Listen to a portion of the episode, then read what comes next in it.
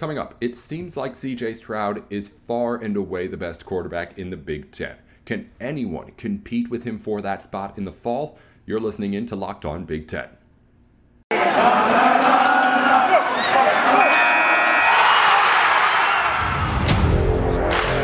You are Locked On Big Ten, your daily podcast on the Big Ten Conference, part of the Locked On Podcast Network. Your team every day.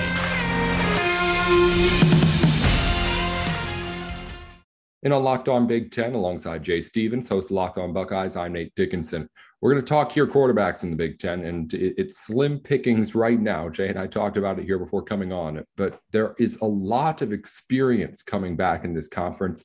A lot of names. I mean, I'm counting like 10, 11 quarterbacks that at least we've heard of before just from playing in the Big Ten. Before we get to any of all of that, though, Jay, there's an obvious number one here. It is your Buckeye CJ Stroud just how big is the gap between him and everybody else because it seems monstrous at the moment. Think about the gap and how large, uh, how much time you think it's going to take between you getting into college and then you graduating. You think about you as a freshman, 18, 17, maybe 19 years old. You're young, but you're like, man, I have a long journey. There's a lot of time that's in between me right now and then graduating from college. Not just that time period, but all the things that you have to go through to get to where you want to be, that gap that you think about between the freshman and senior year, that's what I think about. I think about the gap between CJ Stroud and the rest of the quarterbacks in the Big Ten football conference. Stroud is amazing. I'm not saying the other guys aren't that good, but I think the gap is large. And now I'm not, and now the other guys we'll talk about in a minute, some are really talented, and I can't take that away from them. But Stroud is so good. From all accounts, it seems like he's getting better than he was last year.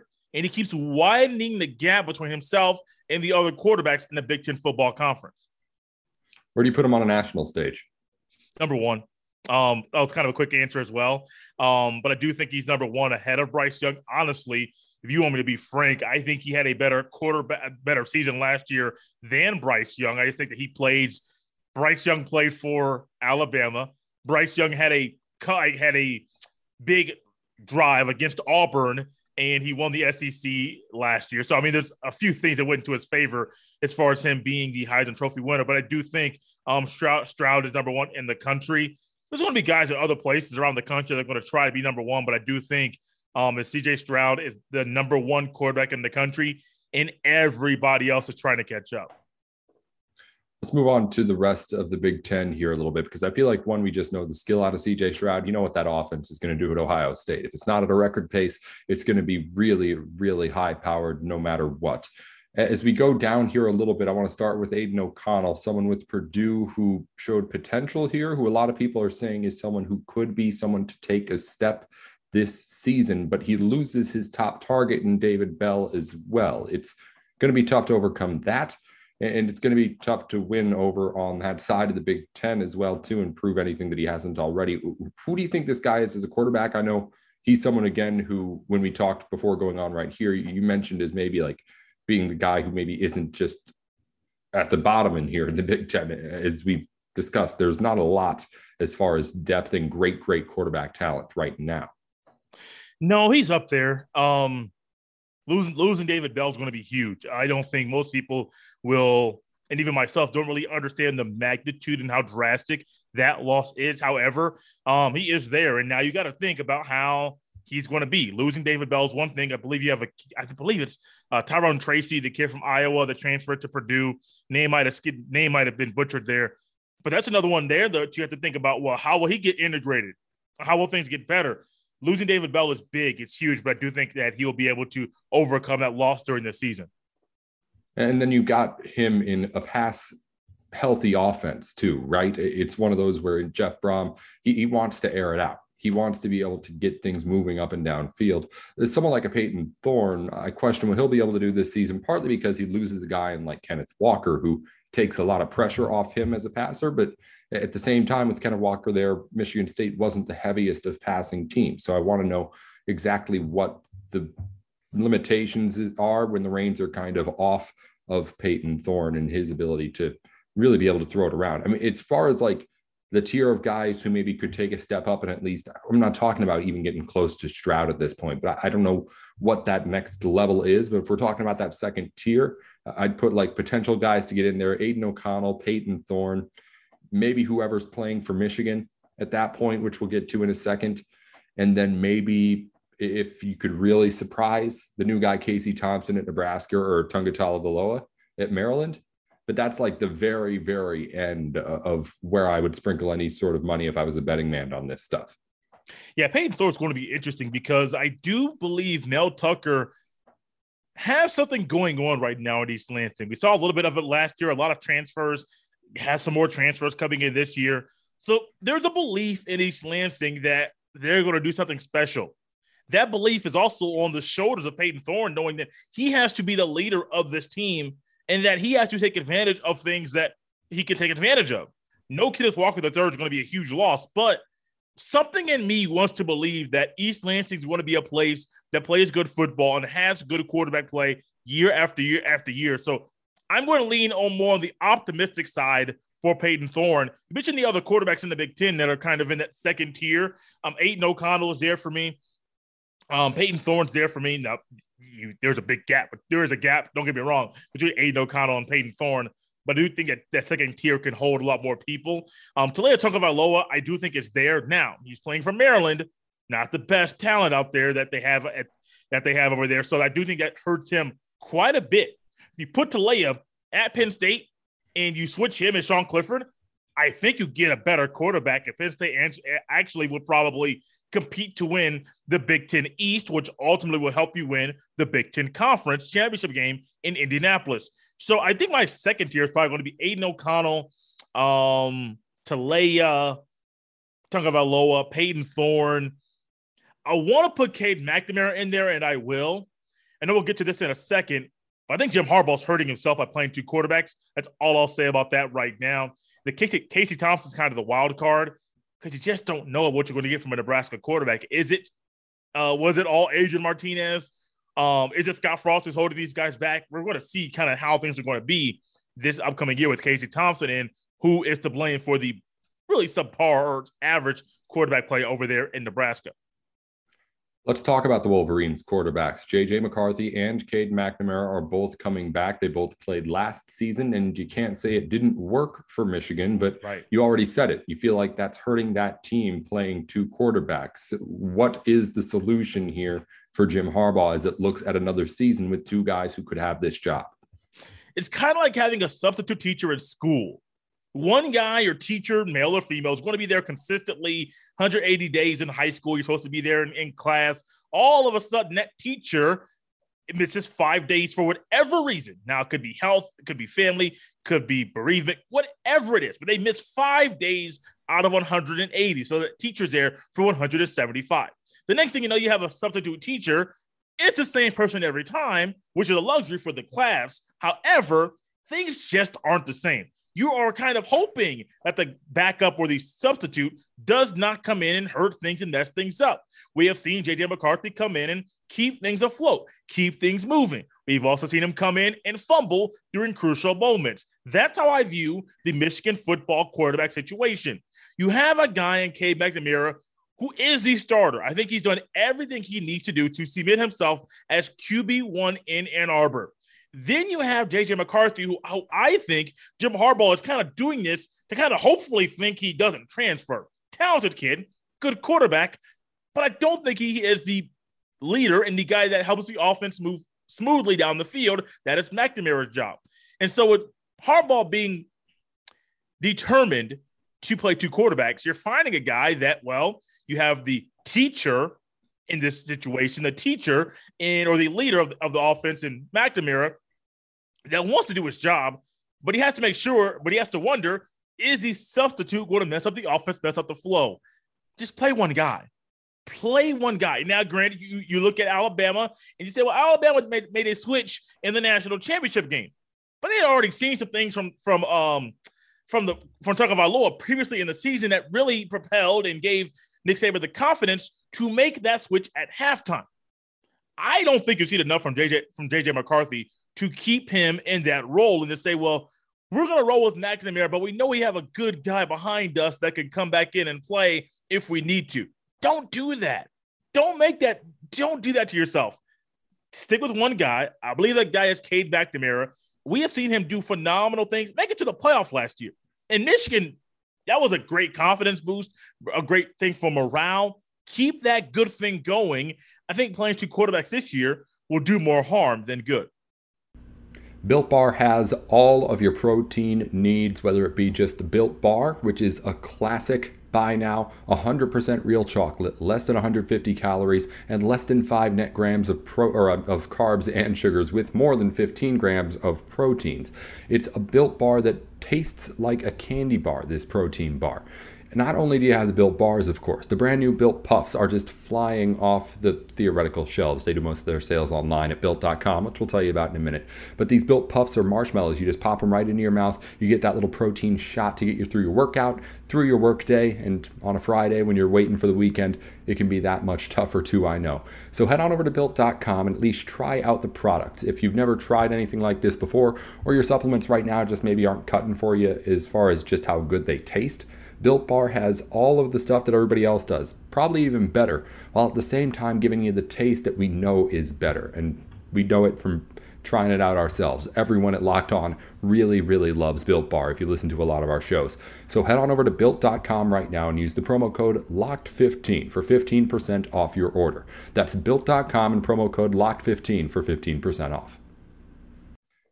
Well, I agree. I, I, think it needs to be one guy, even if it is McCarthy, and you just want right. to unleash right. whatever that raw potential will be.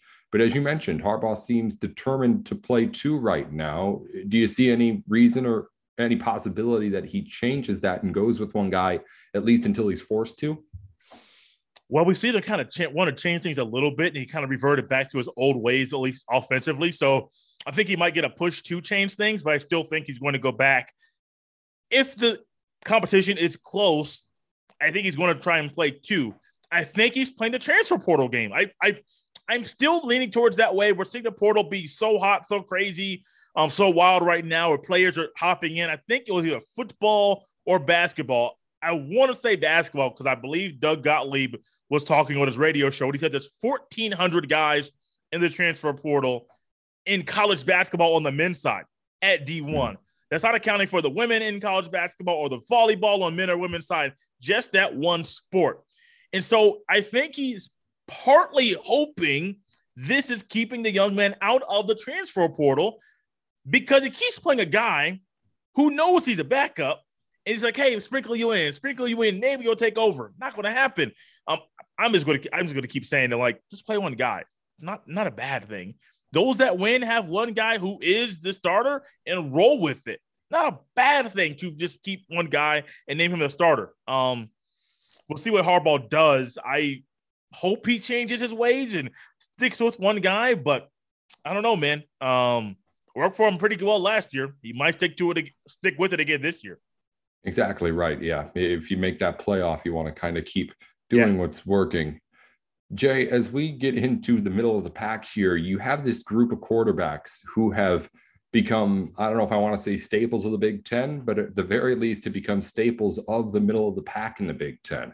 When you're talking about a guy like Sean Clifford at Penn State, he's entering his fourth year of starting games there for the Nittany Lions. Tanner Morgan is entering his fifth year of starting games for the Minnesota Gophers as he goes for year number six overall with that team. Spencer Petras of Iowa is entering his third year starting games at Iowa, and then Graham Mertz, multi year starter at Wisconsin as well. This is a group of quarterbacks who have a lot of experience, but have yet to really show that kind of promise. And every single offseason, we've talked about hey, these guys, if they have nothing else, they have time playing football in the Big Ten all of them, at least at some point, have shown some sort of flashes of being able to do so with consistency. That consistency, though, is the missing piece. Can any of them find it this season, you think? Um, yes, I mean, it's, it's a possibility. The one I think that's most likely to get it is the one person we saw do it previously is, is Tanner Morgan. It all depends on who's on the outside. Now, was that 2019 that season that they started off really hot in Minnesota? Uh, I believe yes, that would have been 2019 when they went. They won it went. They beat Penn State, started out eight and zero, ended up being at one point top ten, but then yeah, ended up not even winning the West. Yes, didn't win the West. Who won it that year? 2019. Was that Wisconsin? Uh, Wisconsin. Yeah, Wisconsin won that last game of the season. Still, and whenever that game went on. Gotcha. Gotcha. My reason for asking that was it's a long way. It's been a long time since 2019. Um, a lot has changed there in Minnesota. Different coaches are coming in. Um, players are leaving. Bateman is no longer there. I think it was a bit. That's a play I was thinking about. I think he was a big reason why Minnesota was so successful that year in 2019. But I think among the names that you listed, we're kind of on the same page as far as the tiers go. I think Tanner Morgan's the only one, absolute only one that can move up. I think we've seen the best of Sean Clifford, which isn't that hot. I haven't really seen much from Spencer Pet- Petras Petras to make me think that he is going to move up. And Graham Mertz, sorry, buddy, you got to change a lot to get me to believe you are going to be that middle tier of a quarterback in the Big Ten. It's weird because I do think Casey, Casey Thompson is kind of that middle tier quarterback, and he's a newcomer. Now, granted, there are schools we did not list a quarterback for because those schools are not doing very well and they have quarterback issues and they are at the bottom of the Big Ten. But I think Casey Thompson is the one has the most. He is the one that can wow people the most because he is a newcomer to the conference, and this is a conference outside of O'Connell and Stroud and some of the other names we listed. They're not really that. The quarterbacks aren't that hot, aren't that good even when you think about um, outside of Stroud, Stroud and O'Connell, Payton Thorne and Cade McNamara, they're not really guys that are going to go on to, to, the NFL, maybe even be late picks in the in the NFL draft. Those aren't that kind. I mean, they may be late round picks, but I mean, they're not going to do much in the NFL from what I've seen. This quarterback doesn't really have good quarterback play outside of Ohio State. That's it. And so Casey Thompson can come in, especially with a fan base like Nebraska, and especially like a program that is trying to get back to the glory days under what, what they had in, in under Tom Osborne. He is a guy in previous decades before that. He is a guy in Casey, Casey Thompson that could wow people the people the most and be somebody to compete for the second best quarterback in the conference, along with Aidan O'Connell, just because he's a newcomer and well, his competition isn't that good. Yeah, it was it was in 2019 that Tanner Morgan season. I think it'll come down to maybe with this group just who has those weapons. I mean, just to use that season as an example, Tanner Morgan had Tyler Johnson, now a Super Bowl champion with the Buccaneers. He had Rashod Bateman, now a first round draft pick and receiver with the Ravens. He, he still has, as he's coming back for a sixth season along with Morgan, Chris Autman-Bell, who's going to be an NFL wide receiver at some point too. All three of those guys were lining up alongside him in that winning season. So it's maybe just to measure that kind of stuff. If that's the question, I think there's a deeper conversation that needs to be had about who has the best weapons around there. But I think the point we're getting to is that I don't think any of us believe, or at least either of the two of us believe, that any of these quarterbacks are going to just step onto the field in the fall and step up their games individually in a way where it's just going to carry a team to any sort of next level. There isn't, I don't think, that kind of quarterback here in the Big Ten. Maybe Aidan O'Connell is like the most likely candidate, but he's not someone you want to put your money on, I don't think, still. I would not go that far. I right. would not say you wouldn't want to hold the mo- hold your money with that one because O'Connell's special. Like he, there were there, excuse me, there are special qualities with him. I won't say he's special like a Stroud. There are special qualities with him. I think he's the one guy that can be in, say, the quarterback, say, finalist or semifinalist award, semifinalist for quarterback awards nationally. He could be one of the guys that's maybe like number 12 or number 13 in that list. It all I it, but it goes to what you said. It goes to the weapons. Um, he's the only guy that I think on this list can be there. Casey Thompson, maybe, but what does Nebraska have as weapons? What is Scott Frost going to give his quarterback? What offense is he going to run? I mean, it all. I think a lot of this stuff in Nebraska is under Scott Frost, um, not under the quarterback. Even though Adrian Martinez was not that hot, um, I do think a lot of the stuff there was with the quarterback. I think O'Connell might be the only. I mean, that's how high I am on him. The only guy that can possibly be close to Stroud. The other ones, sorry, they just don't do it for me in recent years, Jay, as I want to bring this a little bit big, big picture before we go here, it, it seems like it's only been Ohio State who's been able to produce the kind of quarterback talent to really, really compete at the national level. We, we've had flashes of guys maybe have the potential or we think could do it at some point, like like a Graham Mertz or a Michael Penix Jr. at Indiana, with how much of a disaster that was. But it's been a while since we've seen anyone from another school really step up in the Big Ten under center, partly because it hasn't been needed, right? Uh, defense dominates in the Big Ten. The Midwest states are more known for developing those big guys in the trenches when they're recruiting and things like that. Well, so while you don't need it really to win in the Big Ten, I think it's been kind of proven that it doesn't work against the SEC teams. That kind of defense and hoping your offense can keep up strategy. Is there a way for the Big Ten to get back in on the game with these big recruits? Because I think they built up a reputation right now where unless you're playing for the Buckeyes, you're not playing for a quarterback friendly conference. Yeah, it's really easy actually. Recruit like the SEC and recruit like Ohio State. You may say, Jay, that's crazy. You may say, Jay, that's not going to happen in the Midwest. Well, Ohio State found a way to recruit like an SEC school in the Midwest, in Columbus, Ohio. So I don't think it's crazy to say that a Purdue or a Minnesota or Wisconsin or in Iowa or Michigan can recruit like a school in the South so that they so that they can compete with the schools in the South. I simply think it's that simple. If you want to beat them and they have the better teams, the better teams every year, you're competing with Alabama, Georgia, Clemson every year to be in the national championship game. Now, granted, there are going to be other schools sprinkled in there, but primarily it's going to be Alabama, Georgia, and Clemson. That's it. And so when you think about that and you add and sprinkle in Ohio State, Ohio State has the speed of the South. They have the athletes of the South. They go into Alabama, Georgia. A lot of South Florida kids will go to Ohio State to play football. Kids in Texas will do the same thing. Why?